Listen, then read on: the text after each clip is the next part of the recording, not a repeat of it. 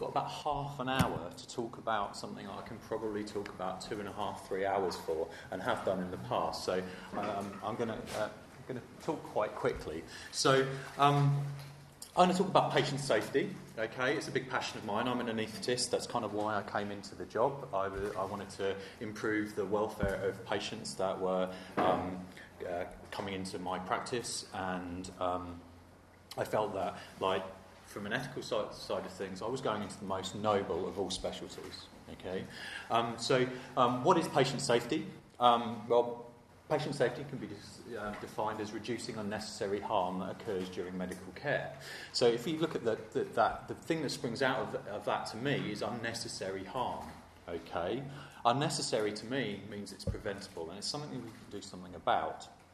In essence, patient safety is us trying to um, reduce the amount of harm we do to our patients um, so that kind of iatrogenic harm, that harm that doesn't benefit the patient in any way. Everyone knows that if you do surgery on a patient, you're going to harm the patient, but there is a, there's a tangible benefit. It's that so complications of surgery or anaesthesia that we're looking at trying to minimise.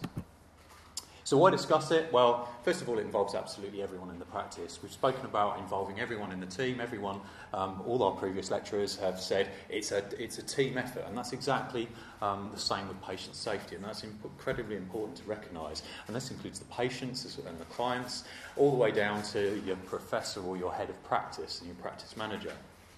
It's something we can and should improve, okay? It's something that we should be striving to improve all the time. And this is kind of the point of the day. Quality of improvement is something that we should all be doing in our day to day jobs.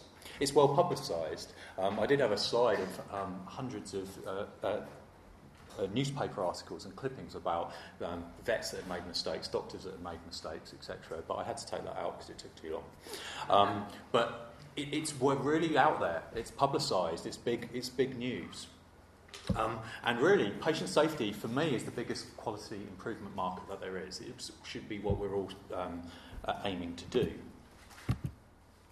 Um, and just to stick some numbers on this, I found this article particularly shocking. So this is from the US, okay, so it's private healthcare, okay, relatively should be a relatively good standard. But they they said that preventable harm to patients was estimated at more than um, 400,000 cases per per year. Um, and that was lethal harm. So that's the amount of patients that died through medical problems. Okay, that's a huge number. And then they said that serious harm seems to be 10 to 20 fold more than that. Okay, so if the medical profession, if in a relatively good, well, in, in, what should be a relatively good healthcare system is harming a huge number of their patients, then we probably are too. And just to bring it back down to um, veterinary medicine, what we swore to was to ensure the health and welfare of animals to, um, committed to our care. And therefore, patient safety should be the thing that we're really aiming for the most. And the nice thing about patient safety is, is you can improve safety in whatever um, environment that you're working in, whether you're working in a spay neuter clinic out in um, Southeast Asia or whether you're working in um, a highfalutin hospital um, in the developed world. Right, back to the uncomfortable truth, okay? Throughout your career, you're going to make errors. Okay, everyone makes mistakes. We've talked about it previously today. It's something that is inevitable when you're a human. I make errors every single day. Um, I almost got on the wrong tube. I was recently in Berlin and I almost ended up in Poland. Um, it is just something that, that is going to happen. And a lot goes on in our lives. We have a work life, we have a private life, and we are going to make errors. Unfortunately, I didn't end up in Poland, but and it didn't cause me any harm. Okay, it just gives me a relatively good story to tell when I'm lecturing. However, if you do it with a patient and there's a patient on the table, okay, I'm, I'm an anaesthetist, it's all going to be about surgery and anaesthesia, I'm afraid, but it, you can, it can kind of relate to consultations as well. But it may harm or even kill a patient. If you make a wrong diagnosis, um, if you give an animal a wrong drug dose, etc., that can all go on to harm the patient. Um, and as I said, I'm interested in anaesthesia. It's very acute. If something goes wrong, something goes wrong quite quickly. Um, so that's where I'm coming from. So, um, just to reiterate a very important um, uh, message that errors are made by everyone. However talented, however conscientious, however caring you are, you have the potential to make an error. Um, and it doesn't make you a bad person. It doesn't mean you're not good at your job. Okay. As I say, I make errors every single day. Okay. I mess up. I'm fortunate enough that I'm relatively good at solving the problem when it occurs, but um, they still happen, and they've still got the potential to harm the patient.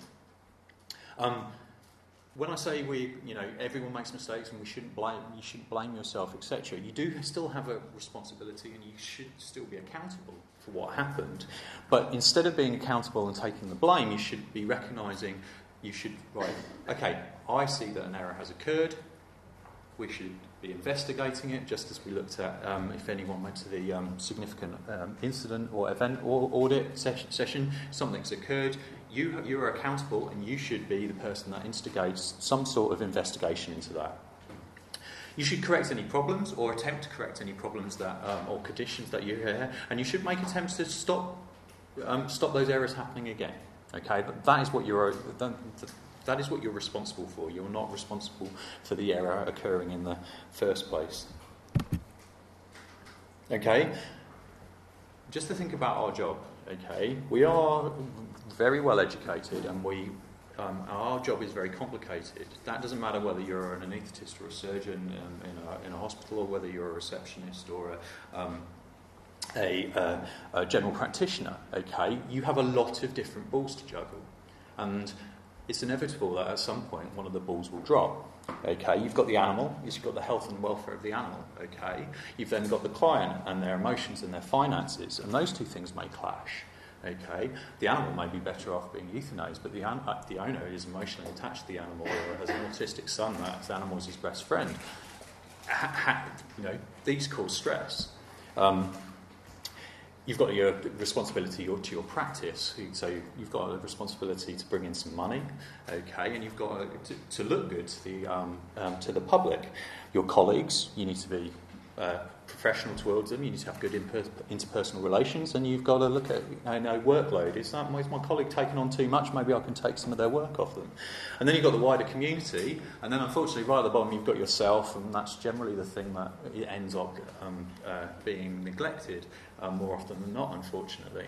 Okay, and actually, juggling these things is often an impossible task. Okay, so our lives are very complicated. Our work is very complicated. So you may so we've got a lot of pressure, okay? We've got case responsibility. You know, if you're the vet, um, you've got the direct responsibility for the diagnosis, etc. If you're the nurse, you may have um, uh, responsibility for monitoring the anaesthetic, but we've got to, you know, that, that can be significant. You have a patient's life in your hands. You've got decision making. You've got, you may be working independently. Okay, you may not be working in a team that day. You may be working out on your own, and that may be stressful. You've got the expectations of clients are looming over your head. You've got the expectations of your employer laying, laying over your head as well. You may be working in a new environment. Okay, all of these things can affect you. Your workload, how tired you are, etc., etc. They can all happen. And then there's certain self expectations as well. Okay, and um, they can be significant. And they all have the potential to impair the way you work.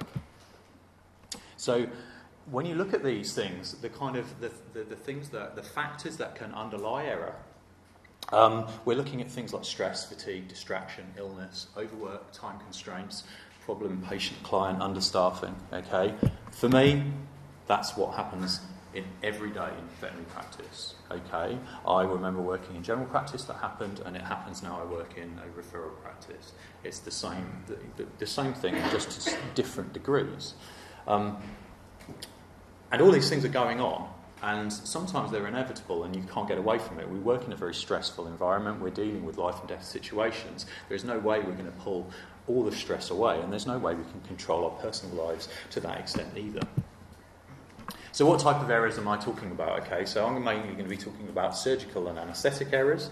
Okay, so the type of errors you may see are forgetting to check the patient before you anaesthetise it or to check the history. We had a case earlier of a, in the significant event audit where the patient's history wasn't checked, and it was rel- relatively clear from the history that the patient had had anaesthetic problems in the past. We had, may have medication errors, we may be forgetting a vital piece of equipment.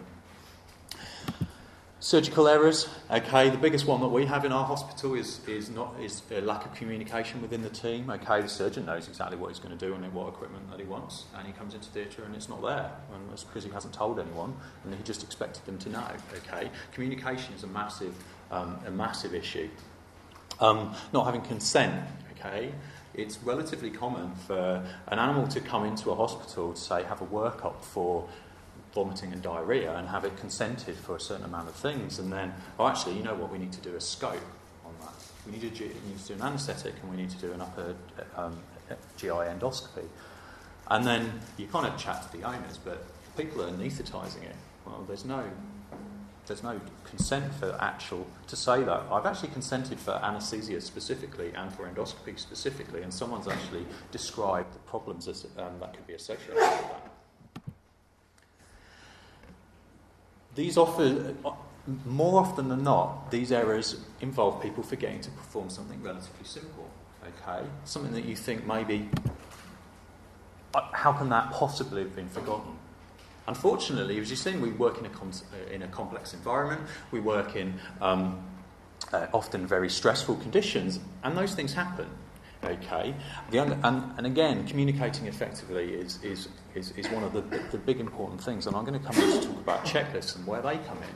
And communication for me is the key to a checklist. It's not anything else that's involved, it's being able to communicate properly with, with the people in your team. The big thing is an over reliance on memory.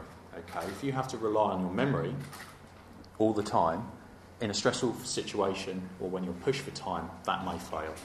Okay? And that's where checklists come in. Okay? So checklists are safety tools. They're not a, they're not a shopping list or a recipe for a procedure. Okay? They don't outline every single point in the procedure.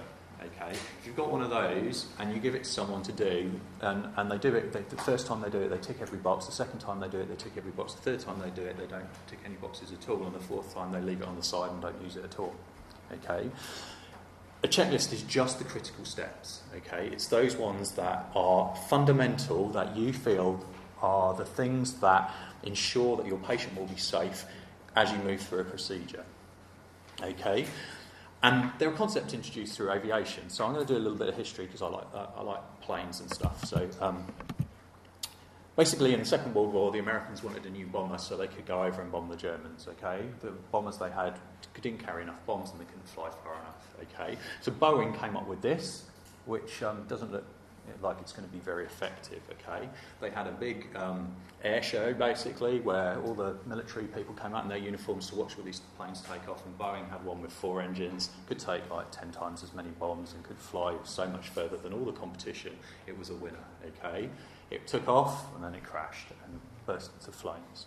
Okay, now Obviously, that was a bit of a disaster for Boeing, and, um, but they looked at it and they thought, well, initially, it's too much plane.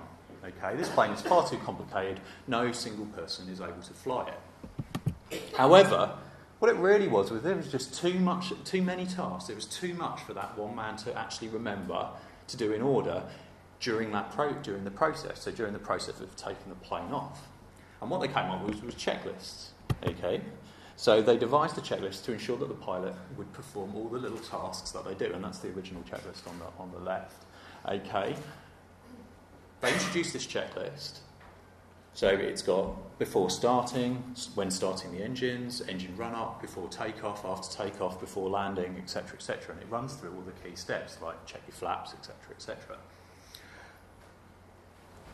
Once they got this in order and they trained their pilots, everything was fine. And they actually got the con- military contract, and it, the plane became the B 17, which is actually one of the most um, uh, successful bombers of, of, of history. So, um, you know, it, these checklists have, and, and, where they've taken it is they've taken it in ev- into every aspect of, of, of aviation.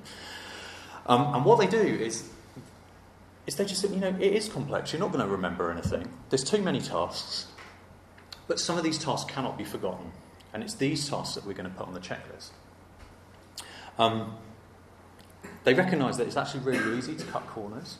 Okay, it's really easy to oversimplify something and to go, you know what, I'll just skip that that one thing this one time, and that that could actually cause a problem.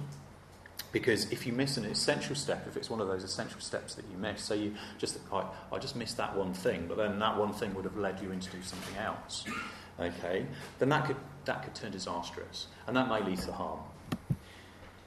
So this may be flying a plane. For me, it's anaesthetising a patient.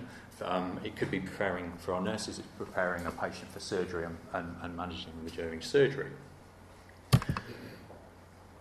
So I think what's really important is you don't look at um, checklists as this thing that you rigid structure that you have to obey. Okay, it's not a standard operating procedure. It's not a um, set of guidelines. Okay, it's merely there to help you work through the task. Um, so I'm just going to show you a little clip. This is um, Mir- the, the movie from Sully, Miracle on the.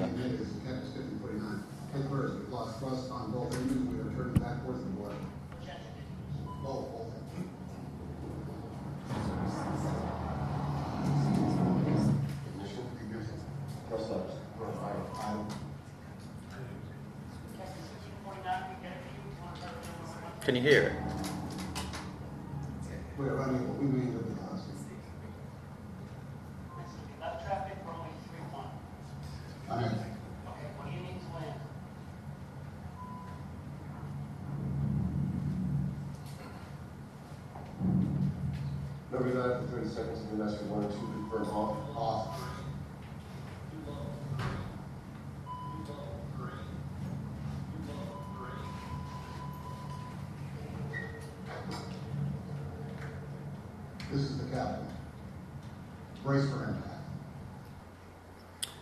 So, what a lot of people worry about when um, confronted with checklists is that it's going to take away their um, clinical freedom and it's going to take away their um, kind of going to make them pointless into a robot. Okay, what impresses me, I know, I know it's fake, I know it's Tom Hanks and it's not the real Sully, but if there is actually the real video from the cockpit that you can actually look at, um, what impresses me is that the checklist is there, they're using it, and what it does is it helps the pilot make the decision that he needs to land in the river. Okay, it frees him up to solving the actual really big problem with this case, not remembering whether he's got the flaps up or down or whatever, but just actually, you know what, I'm going to have to land in the river. Okay, and that's what's important here. They're not there to confine you, they're there to help. Okay, that's the important message. So, what kind of evidence do we have that this might be beneficial? Because I think that's relatively important that we look at that before we start instigating them in veterinary practice. It all started out with this dude who is Peter Pronovost. Um, he was at John Hopkins um, uh, Hospital in the States, um, and he was re- he first was the first guy to kind of embrace checklists in medicine, um, and he recognised that patients were basically dying from having complications associated with their jugular and central lines. So what he did was they thought, well, how can we how can we sort this out? Patients are getting infected, so they devised five um, relatively simple edu- um, interventions. They educated the staff. They created a special catheter for, um, insertion cart that had everything on it. It had drapes, um, gowns, gloves, etc., all in one place. Okay. Um, they tried to think does this catheter need to stay in or can I take it out? Because obviously, if you don't have a catheter there, it's unlikely to cause an infection. Okay, so they regularly checked to see whether they needed to pull the catheters. They had a checklist. Okay, so the important thing to, to note here is the checklist is one part of this change. It's one part of this change that they introduced. It is not just the checklist that has the um, has the effect. It's the it's the, the kind of the culture around it as well. The other thing, which was the thing that I liked the most, was that empowered the nurses that they were allowed to body check the, sur- the surgeons or the medics and physically restrain them if they th- saw them breaking any of the rules. Okay, so that was my favourite bit. Um, that was probably the most effective bit actually. So they came up with a very simple checklist initially. The one on the right was cha- is the one that they kind of changed it to. It's got a few extra things in, but they were really, really simple. Okay, wash your hands, sterilise the site, drape the patient, use sterile gloves and mask, properly gown, surgical attire, maintain the sterile fluid during the procedure, and apply sterile dressing afterwards. Okay, so they're all relatively simple. So how on earth is that going to work? Well, if you look at what they observed before they introduced the checklist, you can see why. only 60, uh, 20, they observed 26 central line insertions. Only 16 of the people placing the lines actually washed their hands specifically for that procedure. Okay, so that's pretty, you know, that's pretty appalling. Okay, and then there's other things that you know, uh, they, with, with, their guidelines, only uh, again only 16 out of the 26, or 62% actually did all the guidelines. So you can see what, where the problems come in. You know, it's because people aren't doing what the the guidelines aren't really they're there, but they're not really uh, um, kind of complying to them. Okay. Now the old-fashioned approach would be well whoever didn't wash their hands gets fired or gets struck off or whatever, okay? But the kind of a, a, it's probably a slightly better approach and, the, um, and kind of takes into account that actually there may be circumstances that cause this to happen is to come up with the checklist, okay? So what happened afterwards? Infections rates fell, so they um, uh, measure infection rates in, in um, catheter days, so per, um, from 11.3 per catheter um, uh, per 1,000 catheter days down to zero per, um, 1,000 catheter days. Okay. They then went on to estimate what that impact could have. Okay, so they they, they believe that their their implementation that included a checklist um, prevented 43 bloodstream infections, eight deaths, saved two million dollars. Okay, that's quite a lot for something that's so simple and um, they think they basically could reduce catheter site infections by up to 66%. Probably the more famous one is the surgical checklist. Okay, so this came in a little, little later. A little plug for Atul Gawande's book, The Checklist Manifesto. It's excellent if anyone wants to read the history of um, how um, the WHO um, Safe Surgical Checklist came into being. And they basically felt that um, people were dying unnecessarily from surgical complications. And they devised a list of basic essential objectives. So they basically set up a load of guidelines, and they were relatively sensible things like operate on the right patient, do the right surgery, that type of thing. Okay. Um, and then there was other things, secure and accurately identify all surgical specimens and things like that. So it was a whole range of things that they believed that anyone performing surgery in the entire world could actually achieve. So there's nothing special there, there is nothing complicated, there is no um, real thing that you think, well, that, that's unachievable. Okay, so that, that, that's really important. So this is the checklist that they came up with. It's now quite infamous um, um, and uh, or famous, depending on which way you look at it. Okay, um, it's done a lot of good and um, uh, throughout the world, um, and I'll just come on to some of the figures with that. Some of the important things to notice is they kind of block it up into three different sections. So it, it actually uses natural um, gaps in workflow. So before induction of anaesthesia, before the first cut, and then before the patient is recovered. Okay, they're natural potential breaks where communication can occur. So they've used those. The other thing is they haven't put too much in each of the checklists, uh, in each of the each of the lists. They're generally thought to be about eight to ten articles per um, per time point is sufficient. The other thing to, to, to, to note if you're looking at um, introducing a checklist is the one thing that they push in all of their literature and in all of the papers is that the checklist is not intended to be comprehensive. Okay, um, it needs to be modified and, um, and may have additions if you're going to use it in a different environment. Okay, they accept that this may not work in every single place. However, what they did was they looked in, vari- in eight hospitals in varying um, socio-economic circumstances, so from developing world countries through to developed world countries. Um, they looked at massive um, patient populations and they measured mortality and morbidity, so post-op infections and things like that. They looked at, um, they had a population of almost 8,000 patients split before and after the intervention. Um, so everyone knew they were being observed and that mortality and uh, morbidity were being assessed um, to try and reduce effects of the Hawthorne effect, which we kind of talked about earlier. Um, and all the staff um, in between the two um, sessions were trained to use the checklist. The impressive thing is they cut death by a half and they cut complications by almost a half as well, just by introducing the checklist. Okay, and uh, the figures are pretty impressive. Now, what about veterinary medicine? Is there any veterinary medicine um, papers available? Well, unfortunately, um, as in most things, the um, li- literature is relatively sparse. There is this one paper that includes a small checklist in it. So they developed uh, um, a, a, number of simple patient safety interventions in their hospital. Um, so they just did a, an error log. So they had a little diary that people wrote down whenever something, uh, whenever a problem occurred. Okay, and then they looked at those errors and um, they did it over about a year. So they had 74 incidents, and they thought, well, when some of the incidents hardly happen at all, let's concentrate on these th- first three. So we got medication error, leaving an APL valve closed on an anaesthetic um, breathing system, and esophageal intubation. And then the second part, when they did it again, they managed to reduce things by about 50%. Now, what they introduced was th- three things.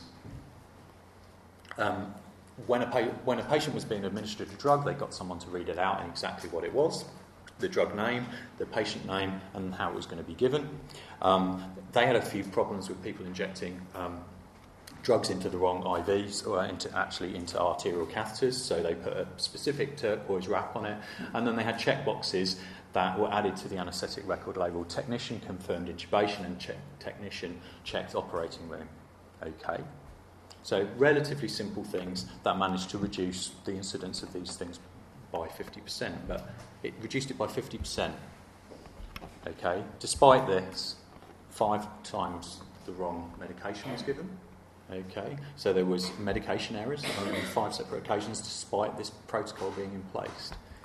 And then there was two esophageal intubations, which um, were caused by the technician be, being distracted when the checklist was being um, performed. Okay, and I think that's relatively important. Nothing is going to reduce. A, checklist isn't foolproof. Nothing is going to reduce errors by 100%. So why might they fail? Well, we talked about compliance. Everyone needs to be, buy into these things. Okay, that um, it, it is really important that you get your whole practice on board. Okay, I'm going to go and show you, if I've got a little bit of time, I'm going to show you a couple more videos in a minute that show you why compliance is so important. It's important to recognise it's not just a box ticking exercise, it's not the ticking of the boxes that is important, it's the tasks that are involved with the. Saying if you, if you just blindly tick the boxes, it's not going to make any good either. It does take time and, and practice to implement, okay? That no checklist is going to be universal. You can't cover, cover anything. And if you just have checklists for absolutely everything, you kind of lose you, you kind of lose the power of the checklist. You, um, if you're going to introduce it, introduce it into areas which are really going to make a difference in your clinic. It requires buy-in from all involved, um, so your attitude and culture and your, and your team needs to be addressed. Um, try and avoid items added to improve efficiency, just stick to safety, just stick to the actual point. The problem is if you start to add in, has the patient been priced and checked, uh, like things like that, it kind of defies the, defies the point. The point of it is a safety checklist, so take all the extraneous things out. Um, items that are relevant at, this, at, that time point also are something to try and avoid too. Okay, so if it can be ch- if it can be checked or done later on, then and, and it isn't vital for the process, for me, it's has the anaesthetic machine in theatre been checked? And it's just like, well, I've checked this one, I'll go and do it in a minute. That, that, like, um, it just doesn't quite, it just doesn't quite work. Really, what you need is a check. I, I have an induction room, and then I move them into theatre. We need a, we've got a, now got a little check that goes, okay, just a quick check before we move the patient. Has the machine in theatre been checked, rather than doing it beforehand? And since we've done that, it works a little bit better. Oh, nurses are far more easier to convince than vets. So my advice is, if you want to get checklists into your practice, it's to give the mission to a nurse. Because you say, tell, tell a nurse that it's for patient safety, then they really take it on board and they really try and um, bring it in. If you give it to a vet, then they'll kind of put it, they'll, they'll be interested, but they'll put it to the back. So if, if, if you want a champion and you want a champion on the floor, so I would recommend picking your head nurse or someone suitable. From my personal experience, um, Checklists can be incredibly useful, okay? For me, they act as a trigger and scaffold for communication. They give a specific time where everyone can speak up and say something that they need to, that they need to say. It's an open forum, and most importantly, it's where the veterinary surgeon is not king, okay? So for me, it's the empowerment of the nursing staff and other staff to get involved in the case and to say something. Um, actually, you know, there are a lot of swabs on the floor covered in blood, even though you said there's no blood loss. Okay, they give that opportunity for someone to, to, to speak up and say something.